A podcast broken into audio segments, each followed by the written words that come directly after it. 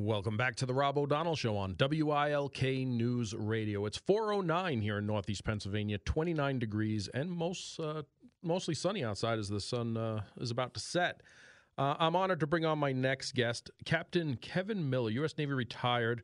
Retired Navy Captain Miller is a third generation naval officer. He graduated from the University of Mississippi and was designated a naval aviator in August of 1983. In his career, he flew the A 7E Corsair 2 and FA 18C Hornet, deploying overseas six times throughout the 1980s and 90s aboard the aircraft carriers Nimitz, Dwight D. Eisenhower, George Washington, Theodore Roosevelt, and Enterprise. He finished his career in the Pentagon serving on the staff of the Secretary of the Navy, retiring in 2005. Earned a Master's of Science in Business Management from Florida State University and a Master of, of National Security Policy and Strategic Studies from the Naval War College. During his military career, career he accumulated over 3,600 flight hours and 1,000 carrier landings from the decks of 11 aircraft carriers. His personal decorations include the Bronze Star, the Air Medal with a Combat V, and two Strike fight, Flight Air Medals. Captain Miller, thanks for joining us on the Rob O'Donnell Show today. Hey, thanks, Rob. Great to be with you again. I, I, didn't mention also the best-selling author of the Raven One trilogy. We're going to get into that in a little bit, but right now, let's talk about air operations in the in the Middle East, the Red Sea specifically, the Mediterranean. We had two carrier strike groups there. Um, the USS Ford and the USS Eisenhower. Is, is that unusual for this type of uh, for action over there? It, it is unusual in recent years. Uh, we have had an aircraft carrier in the Mediterranean Uh, uh, ever since uh, Russia moved into uh, Ukraine. but now with the the unrest in in Israel and the Middle East, we have we, we, kept Ford on on an extended deployment, extended her another two months to have a, a carrier in the region, while Eisenhower made her her normal scheduled deployment. but Eisenhower now is uh, is in the Red Sea or the Gulf of Aden, uh, in the vicinity of Yemen and uh, is uh, doing great work down there. Yeah, put us in, uh, especially you know with the Ford there extended being extended. I mean, I believe they were supposed to do a six or eight month tour, and it was extended two two or four more months. I'm not sure. And, and then the Eisenhower there. Put us in a in a squadron ready room. What are these pilots doing day to day? Uh, and we'll we'll get to the air to air kills in, in a moment. But what's what's their daily routine with with this area being a hostile environment? It's a great question, and in, in my career, every day was different. Uh, the, the, flight schedule, you might fly uh, once a day and, and, once at night, or maybe twice in a day, and or maybe twice at night, and it's, it's different every day. But what they're doing is uh, uh they are looking at the the uh, the area, the region. Are there any potential targets that they may have to strike? Uh, they so they are they are looking at that. They are studying their procedures, studying the weapons that they would be expected to use, uh, the the enemy order of battle, and so uh, in the case of uh, Dwight D. Eisenhower, now is in the vicinity of Yemen, uh, in, in, the Houthi rebels, and there's there's hostile actions there. So they are they are looking at that, and they're they're ready for for any tasking. Tasking can come down from above, and in a matter of hours the uh, the air wing and strike group can react to that. All right. Well, which brings us to this this recent uh, incident um, where there were air to air kills by F 18 Super Hornets for the first time since 2017.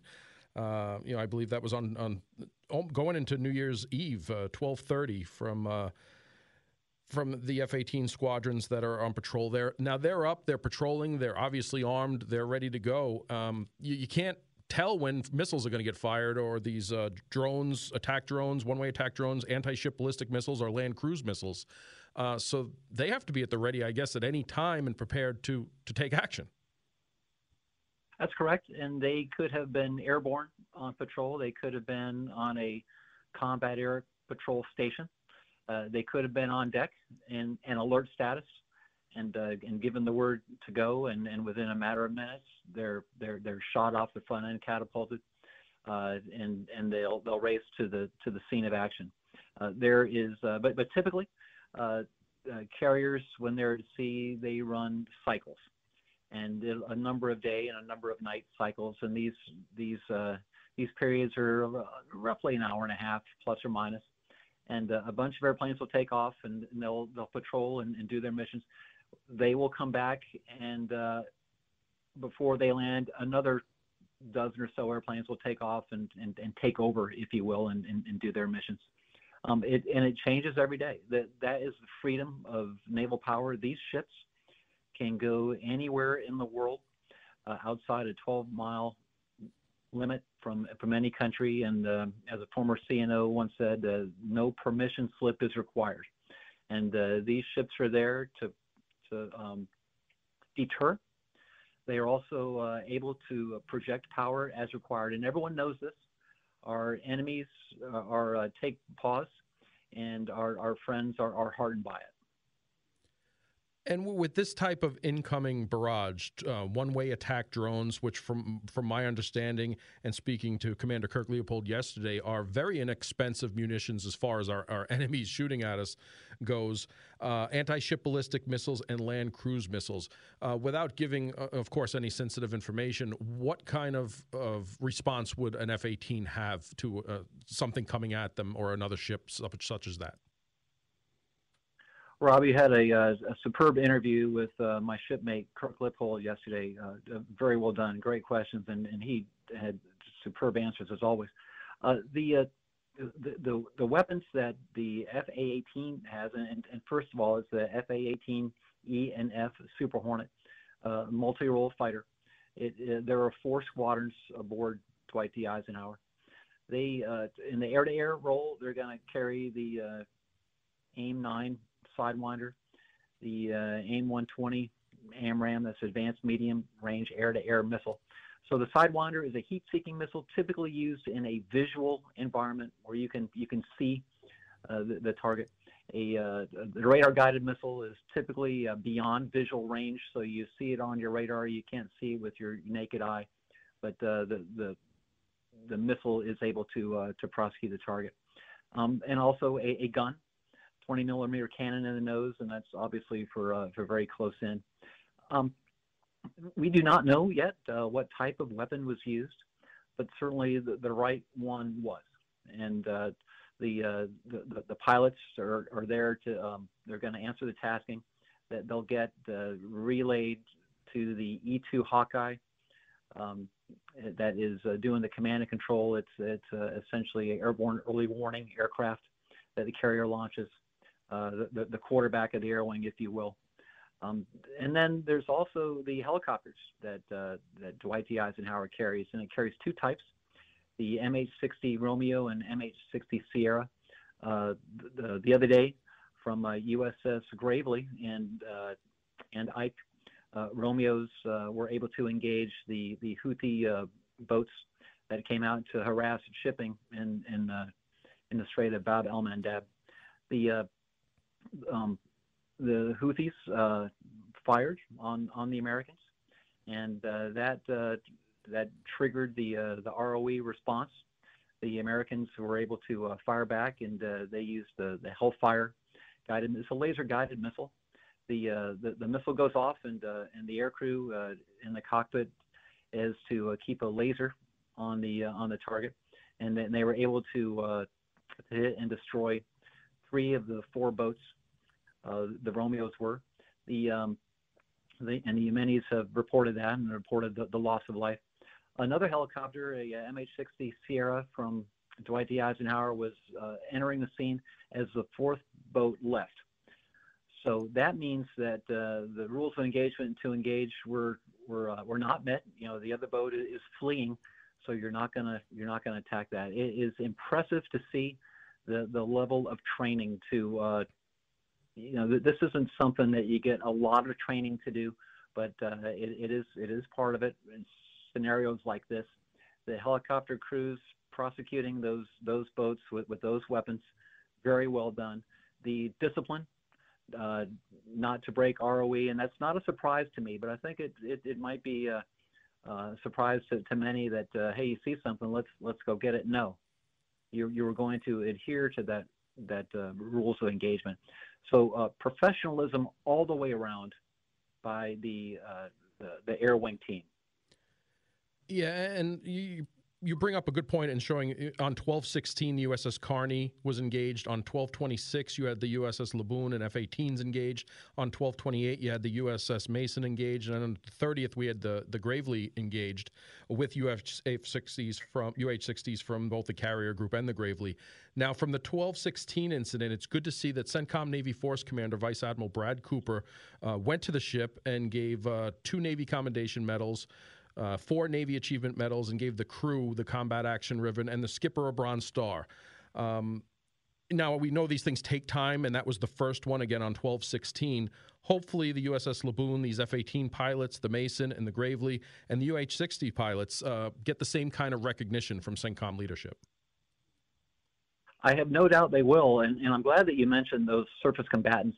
Uh, th- this this is unprecedented action for a uh, uh a combatant like uh, Carney to engage a, uh, a uh, an anti-ship ballistic missile like this. That never happened before in history. So again, you get training and, and, and simulation, and and, uh, and and I'm not really sure what what type of live fire training that these ships get pre-deployment, but uh, they have engaged all these targets coming at them and, and various targets. And there's these these high-end ballistic missiles, and there's the I, I would say the lower end drones that are coming at them and, and handling all. And it's uh, uh, it, again the the Americans uh, make it look easy. Uh, I assure you that is born out of out of years of training, and and this training takes money to to get the, the human beings uh, up on the step like that, and of course the, the equipment that they are operating to do that we have our, our Navy is, uh, is around the world, uh, quite capable, but spread quite thin. It is indeed. I'm speaking with Captain Kevin Miller, U.S. Navy retired, who's the former skipper of VFA 105, the Gunslingers. Uh, Captain, can you hang on past the break? I want to talk about the USS Ford being replaced with the USS Bataan and, and, and, your trilogy of books, especially Fight Fight. Welcome back to the Rob O'Donnell Show on WILK News Radio. It's 426, 29 degrees, and mostly sunny out there. Uh, we're back with Captain Kevin Miller, retired Navy captain, former skipper of VFA 105 Gunslingers, and the best selling author of the trilogy, Raven 1. Captain, thanks for sticking with us. You bet, Rob. Uh, so the USS Ford is headed back to port, and we have the USS Bataan, an LDH uh, that's in the area. What do we gain? What do we lose? Is this a seamless transition? I mean, I know the LDHs, the USS Bataan, some of them know them as mini aircraft carriers, but they I don't believe they have a catapult system you know, they do have attack helicopters, UH-60s, the tilt rotor Ospreys, F-35Bs, and I believe they still have Harriers. I'm not sure on that, but is is there a smooth transition? Do we gain anything? Do we lose anything? They are different. Uh, uh, the Bataan is not an aircraft carrier. It's uh, characterized as an amphibious assault ship, but it's a quite capable ship with that Marine air wing, as you described. So, uh, again, Marine Corps and Coast Guard, all, all part of naval aviation. Uh, those uh, so the Bataan does have some tactical air power in the form of, of Harriers or F-35 Lightnings, whatever it's carrying, um, but it does not have the, uh, the, the punch of an aircraft carrier with the the Super Hornets with the early warning E2, the airborne electronic attack of the EA-18G Growler, and and those uh, those multi-mission helicopters, the Romeos and Sierras. Uh, so they, they are different. Now, uh, you know, our, our ships, they, they deploy on a cycle and, and you got to send the ships back. The human beings have to get back and, and ships also need maintenance. So th- this is not unusual. Ford was extended two months and, and now she's going to go home. Uh, she'll get some work done and she'll be back later this year uh, on another scheduled deployment.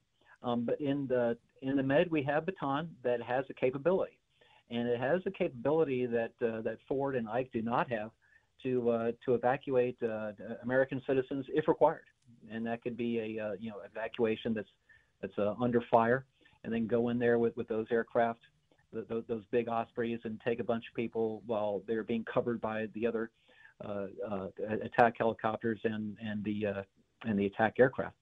Um, if an aircraft carrier is needed in the Med, or if uh, an amphibious assault ship is needed in the Red Sea or uh, Indian Ocean, the ships can move.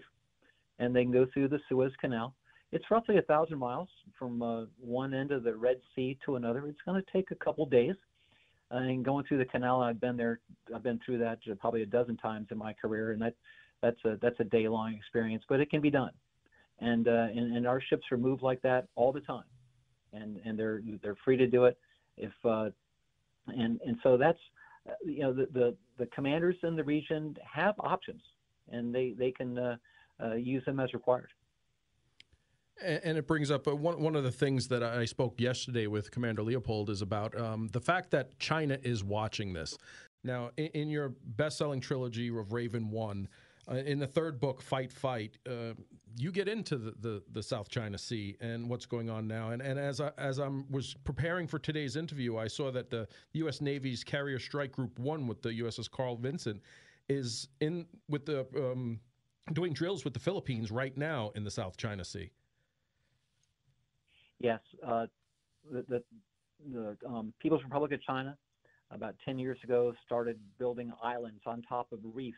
You know, these are these are pristine reefs. They're, they're underwater, maybe have a rock sticking up, but uh, they they pour dredge sand and, and have made islands now with with runways and capability and thousands of people living on them. And and these are uh, this is a military uh, uh, capability that they have. I mean, and these these islands are 700 miles away from mainland China, and and so they just they just say that it's ours, and and uh, the international community does does not believe that's the case, and so the United States has has been doing this for decades since really the, the entirety of the Cold War, certainly after the Korean War, just just having regular deployments all over the world and and running our our ships through there, and this is freedom of navigation, and again we are going to um, help our, our friends in the area and any anyone that wishes us will is, is going to see us and they're going to think twice about starting something. But in my novel, Fight Fight, uh, a spark happens.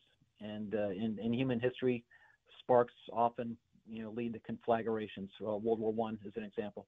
And uh, so in, in my novel, a spark happens in, in the South China Sea, and then it goes from there. So I just uh, I, I imagined how uh, both belligerents in this case in, in my fictional novel would react to that. And and what I like to do with my novels, I like to write the human story of the the men and women that are on the tip of the spear, that are that are in the ready rooms and and on the the, the ship's bridges. You know, what is it like for them?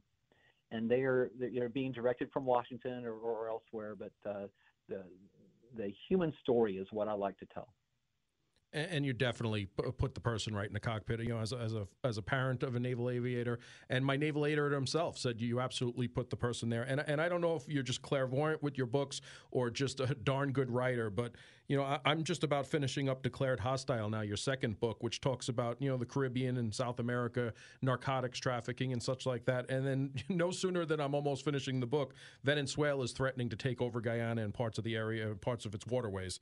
Uh, and now you have fight, fight, and you have the things going on in the South China Sea. It's just. Uh, where can people get your books so they can get get in the same cockpit that you've put me in?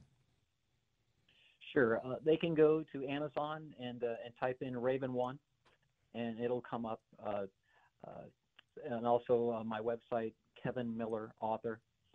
those those are two ways to get it. And Captain Kevin Miller, appreciate you joining us and giving your insight today on this. Again, I implore all my listeners go out and check out the Raven One trilogy. Kevin Miller, thank you for uh, giving us all the information that you've given us. Hey, thank you, Rob. Great to be with you as always. Thank you, my friend. Have a great day.